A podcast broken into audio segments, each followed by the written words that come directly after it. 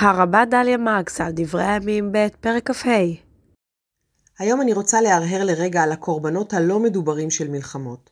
לא רק על הלוחמים הצעירים שפתיל חייהם נקפד, ואפילו לא בקרוביהם שחייהם חרבו. אני רוצה לרגע להרהר בקורבנות של המלחמות שאין להם קול ושהם אינם נראים. אמציהו המלך מקבל עצה מאיש האלוהים לא לשתף את הצבא מישראל במלחמתו. הוא מציית, הוא משחרר אותם, את שכירי החרב מאפרים לביתם, אבל זה לא מתקבל טוב אצל הלוחמים שהקרב נלקח מהם ממש ברגע האחרון, ממש מתחת האף נחמס מהם העונג להשתתף במלחמה, ונאמר כאן, ויחר אפם מאוד ביהודה, וישובו למקומם בחורי אף. כמה פסוקים מטה נגלה עד כמה הרסני היה חורי האף של הלוחמים מישראל, של חיילי אפרים הששים כל כך אלי לקרב. נאמר שם, ויפשטו בערי יהודה משומרון ועד בית חורון, ויקום מהם שלושת אלפים, ויבוזו ביזה רבה.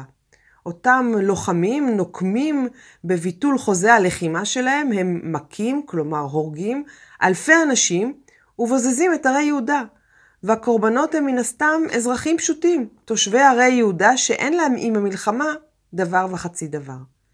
עניין נוסף, מטריד עד מאוד, שנחבא בפרקנו, הוא ההוצאה להורג ההמונית של עשרת אלפים השבויים, כממש אה, מספר עצום, וזה מלבד כמספר הזה מבני שעיר, מבני אדום שנהרגו במלחמה.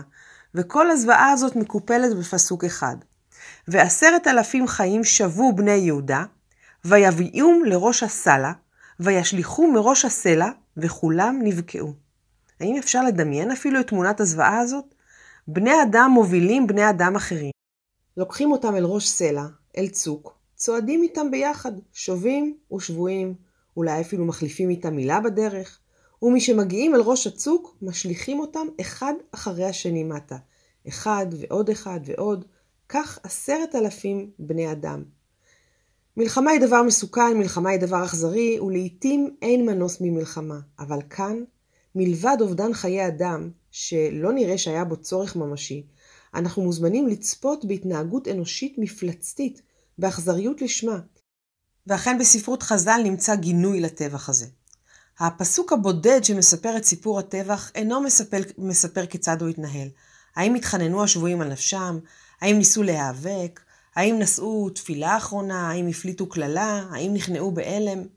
לא נדע. לא נדע גם מה עשה הטבח הזה לשובים, למבצעים, למובילים של רבבת השבויים שהשליכו אותם אל מותם אחד-אחד. לאלה ששבו משדה הקרב העקוב הזה אל בית ואל משפחה, אל השגרה המטיבה, אל חיי זוגיות, אל חמימותה של ארוחת הערב, של נשיקה על מצח תמים של תינוק. האם ישנו בשלווה במיטותיהם? או שמא כל ימיהם רדפו אותם תמונות הנרצחים. בשירו, שאלות של פועל שקורא, שם ברטולד ברך בפיו של הפועל שאלות על המחירים הלא נראים של המלחמות, שספרי ההיסטוריה אינם רושמים, והנה שורות אחדות מתוך השיר. אלכסנדר הצעיר כבש את הודו. הוא לבדו? קיסר היכה את הגלים. האם לא היה לפחות טבח איתו? פיליפ מספרד בכה כשציוניותיו אבד. האם איש זולתו לא בכה? פרידריך השני ניצח במלחמת שבע השנים. מי ניצח מלבדו? בכל דף ניצחון, מי בישל את הקרה למנצחים? כל עשר שנים אדם גדול. מי שילם את החשבון?